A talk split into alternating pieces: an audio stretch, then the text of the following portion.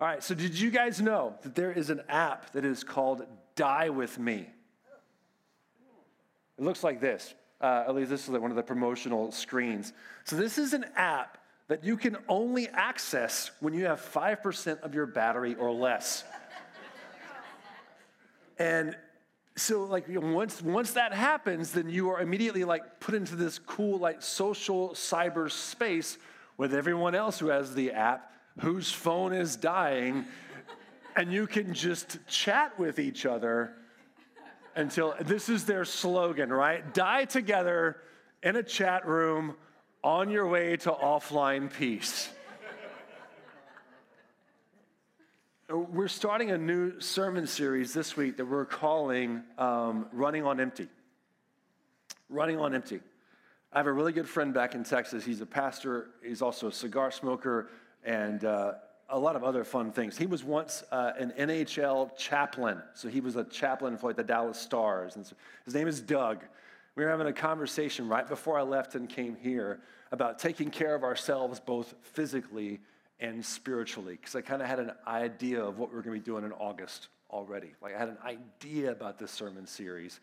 We are having that preliminary conversation. And he made a comment in that conversation. He said, Yeah, I actually take better care of my phone than I do my own body.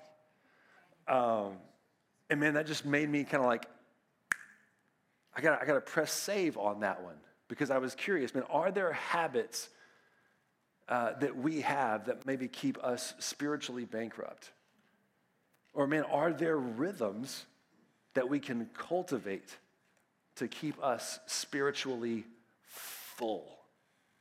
In his book, Atomic Habits, uh, author James Clear, at the very beginning of the book, he introduces this idea of, of pointing and calling. So he talks about like the Japanese railway system, right? And he says, as each operator runs the train, they proceed through a ritual of pointing at different objects and uh, calling out commands. So you might see them like approach a signal, and the operator will point at the signal and say, The signal is green. It says this process is known as pointing and calling. It's a safety system designed to reduce mistakes. It seems silly, but it works incredibly well. He says pointing and calling reduces errors by up to 85%, and it cuts accidents down by 30%. It says that the MTA subway system in New York City adopted a modified version of this pointing, and they did pointing only. But it says that within two years of implementation, incidents of incorrectly berthed subways fell 57%.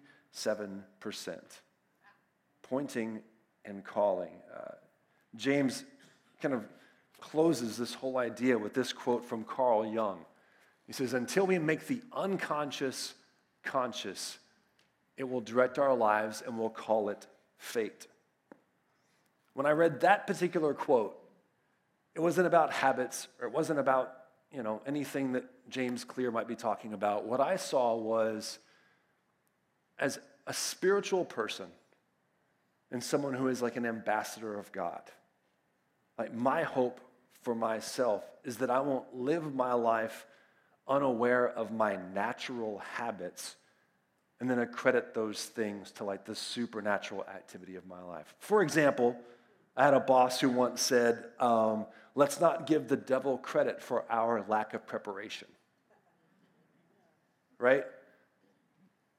So, as a spiritual person, and I would even say, like for us, like as spiritual people, ambassadors of God, man, I would love for us to grow in our awareness of the natural and the supernatural.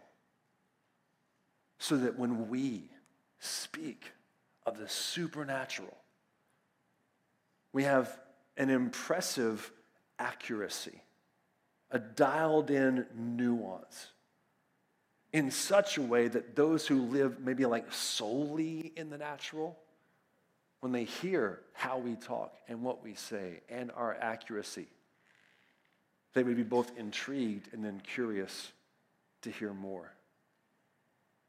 So, a couple of things this, this series won't be, okay? First off, it won't be presumptuous. Um, I won't, I won't say, like, for example, we're looking at gratitude. I'm not going to say, we are all ungrateful. I won't make that assumption or presumption, right? Like, you might be one of the most grateful people on the planet and seated right here in this room. So, I'm not going to operate off of presumption as we walk through these. Also, it won't be a should show.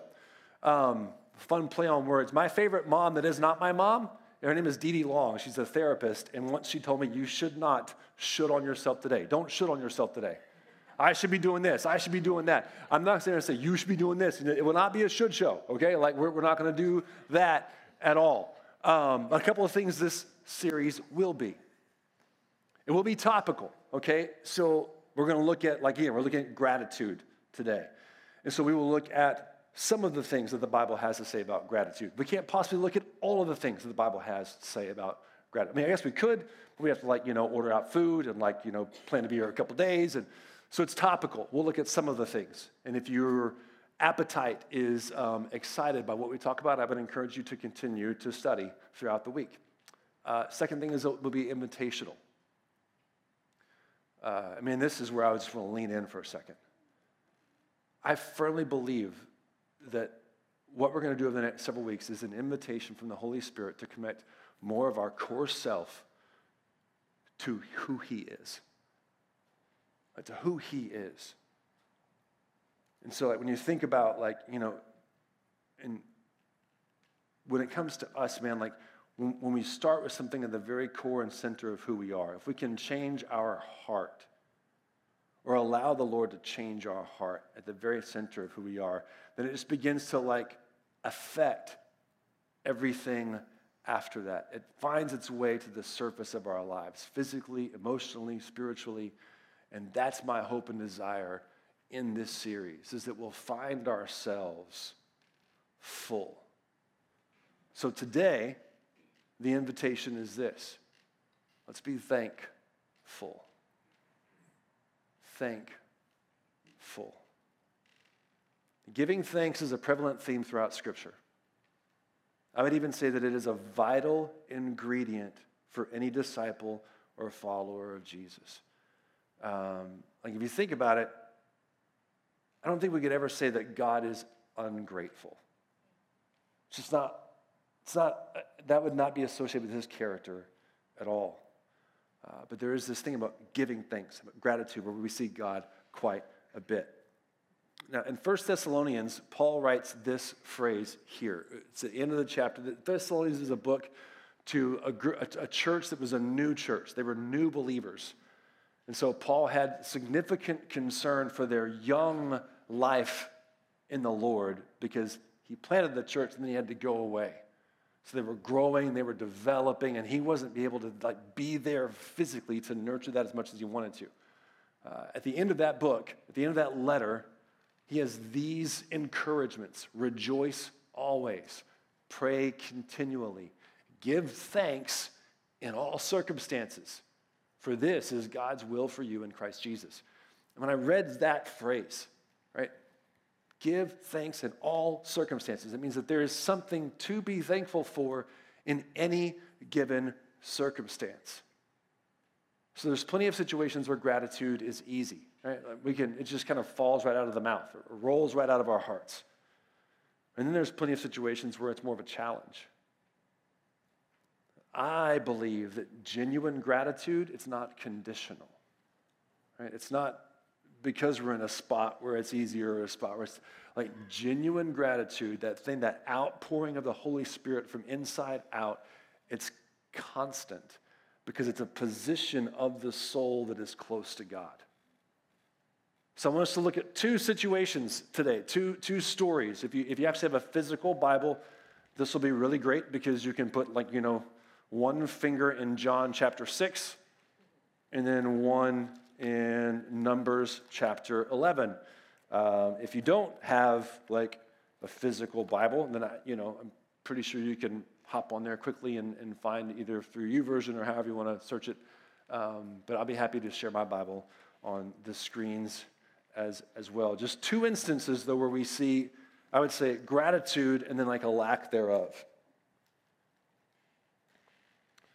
Uh, John chapter 6 is where we find the account of Jesus and his disciples feeding the 5,000. Numbers 11 is where we see the Israelites begin to complain about the manna that God was providing them in the wilderness.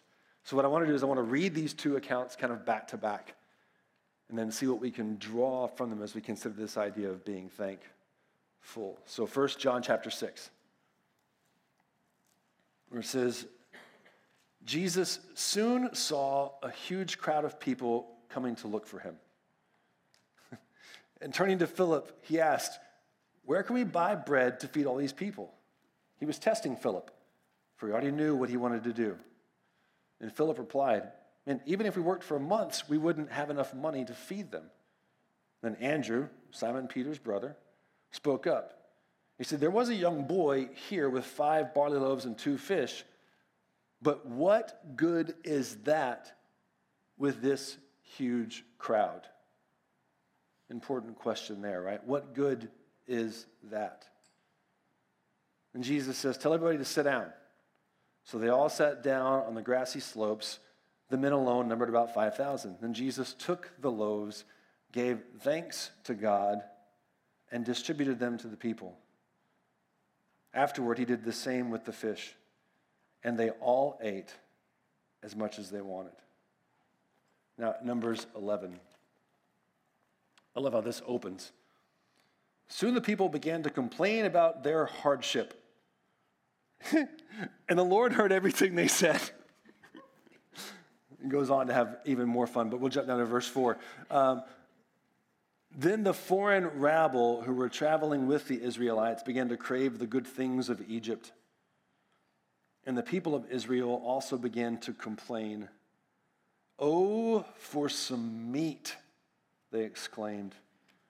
We remember the fish we used to eat for free in Egypt we had all of the cucumbers and melons and leeks and onions and garlic we wanted. But now our appetites are gone, and all we ever see is this manna. All we ever see is this manna. Uh, the first like phrase I want to sit in our hearts this morning is that the Holy Spirit is not oblivious to the work. The Holy Spirit is not oblivious to the provision or the presence of God. Said a, a, better way, I think, is that the Holy Spirit is actually fully aware of the work. He is fully aware of the provision and the presence of God. So, again, like in this series over the course of the next several weeks, with a desire to connect more of who we are at our core with more of who He is, may we be people who are fully aware of the work, provision, and presence of God. So Jesus knew what was going on with the feeding of the 5,000. He knew exactly what was going on. And so he was positioned in a way where he could show others like what God was doing in the moment. And the Israelites in Numbers 11, man, they kind of got to the point where they were discontent with what God was doing and they longed for something else. So I know it's safe that we could say, like, God is always at work and He's always providing for our physical and spiritual needs. The, the, the first like point I want us to put in our pockets and take away is, is this a thankful heart looks for God, a thankful heart sees God, and a thankful heart acknowledges God in every circumstance. So it's it, essentially it's more about him than it is about us. So when we wake up in the morning, we have, we, have, we have a heart that is looking for him, a heart that is then seeing him, and a heart that is acknowledging him regardless of the circumstance. So we look back at our two stories today, right? It's clear. It is so clear how close Jesus is to the spiritual matters of the moment. He's not so much concerned with like his own appetite or his own circumstance. He genuinely is just looking for what the Father is doing next in the moment. So he's able to see it, he's able to anticipate it, and then he's able to even showcase that to others. He's able to invite other people in because he's so much in that space of being near the Lord. And the Israelites, they're more getting caught up in their own appetites. They're caught up in their own wants and desires, their own story. And so they fail to see the holistic work of God. There's a thing that they want because they want it. That supersedes what God is doing. They get caught up in, the, in, in their want and miss what God is doing. So, for the person who looks for, the person who sees and acknowledges God, where there is enough, we see his provision. Wherever there's enough, we see his provision. And then where there is not enough, we seek his presence. So this is what Paul is describing when he look when he's talking in Philippians chapter 4. When Paul says, Man, I've learned to be content whatever the circumstance. He's like, I know what it is to be in need, and I know what it is to have plenty. I, I have learned the secret of being content in any and every situation, whether well fed or hungry, whether living in plenty or in want. I can do all things through him who gives me strength. Can you sense Paul's like settled strength? That beautiful, I'm good, not only either way, but any way. It's because he has a heart that is looking for God, that is seeing God, and is acknowledging God in every circumstance. Once we have that perspective or vision or search in our hearts, we're looking, we're seeing, and we're acknowledging. The beautiful thing here is the second thing, right? A thankful heart will magnify and clarify God's provision and God's presence like a, a, heart that is settled on the story of God and the presence of God and, the activity of God will know the difference between blessing and redemption. Like for me personally, like again, I want to grow in my spiritual clarity of knowing those things that are of God and those things that are not of God. So, for example, like in Luke chapter 17, that's where Jesus heals the 10 lepers pretty clear provision, right? I mean, he brings healing to 10 different guys. Out of those 10, one comes back and says, Thank you. What's interesting about that story is Jesus' response is like, Weren't there 10? Where are the other nine? And I don't think he's saying that to like call out the other nine so much as to say, like, God appreciates gratitude, right? it just reinforces this idea of like, like when, when, when the work of God is seen and the work of God is acknowledged, God is like there with me. And that causes his heart to delight. In John chapter 9 is when Jesus heals the blind man from birth. And then there's, a, there's this question, right? There's this question. That, so the disciples go to Jesus and they say, okay, this, this guy has been blind since birth. Was it his sins that gave him this blindness, or was it his parents' sins that gave him this blindness? So they're like associating spiritual stuff to this physical thing. And Jesus says, neither. Right?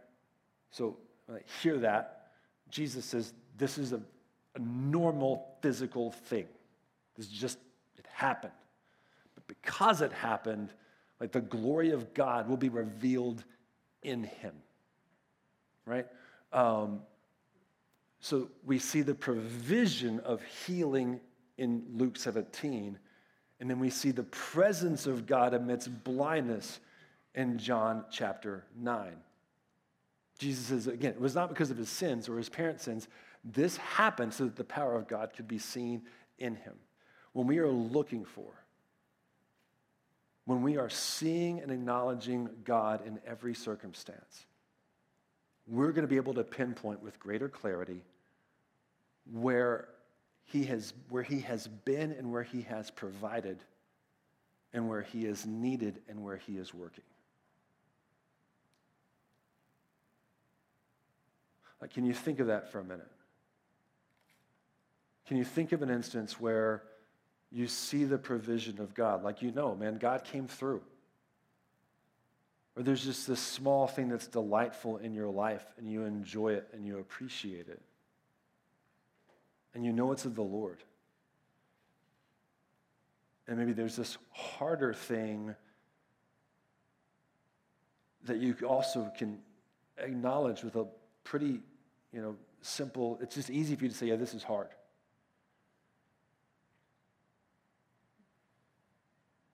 God isn't absent in this thing, right? God is present, and it's an opportunity for redemption, for restoration, for God's hand and God's touch. Now, like we are a people who celebrate a redeemer, right? Like that's what we do. The Lord God redeems, the Lord God makes new.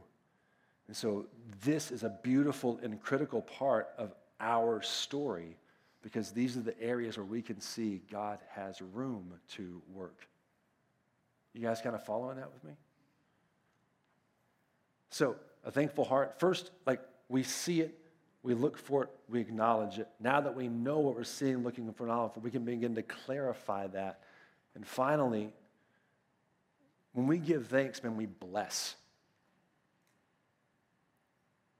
When we give thanks, we bless. So we actually can speak the full value of God's provision, or we can invite the full measure of his presence.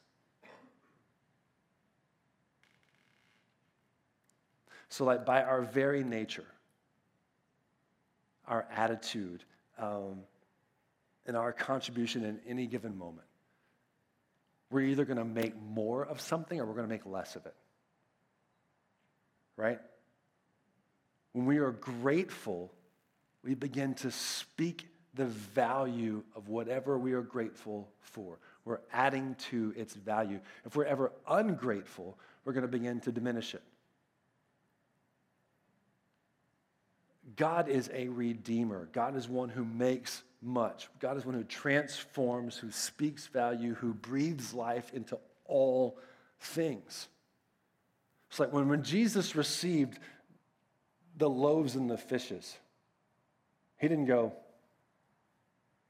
Is that it? This, this all you got? This, this like, like, no. And he didn't go, Oh my goodness, look at this battle. He was just like, he received what it was and he gave thanks. But he also, like, in that giving of thanks, so in John it says he gave thanks. In all other Gospels, it said that he blessed it. He blessed it. So he actually spoke over it. This is what you are. There's this speaking of value. And then, like, if you think about like when Jesus and the story of Lazarus, there's an opportunity where, where he was absent. And, and he said, Man, like, it's, it's okay that I was absent. I'm actually glad that I, I wasn't there because now you will believe all the more.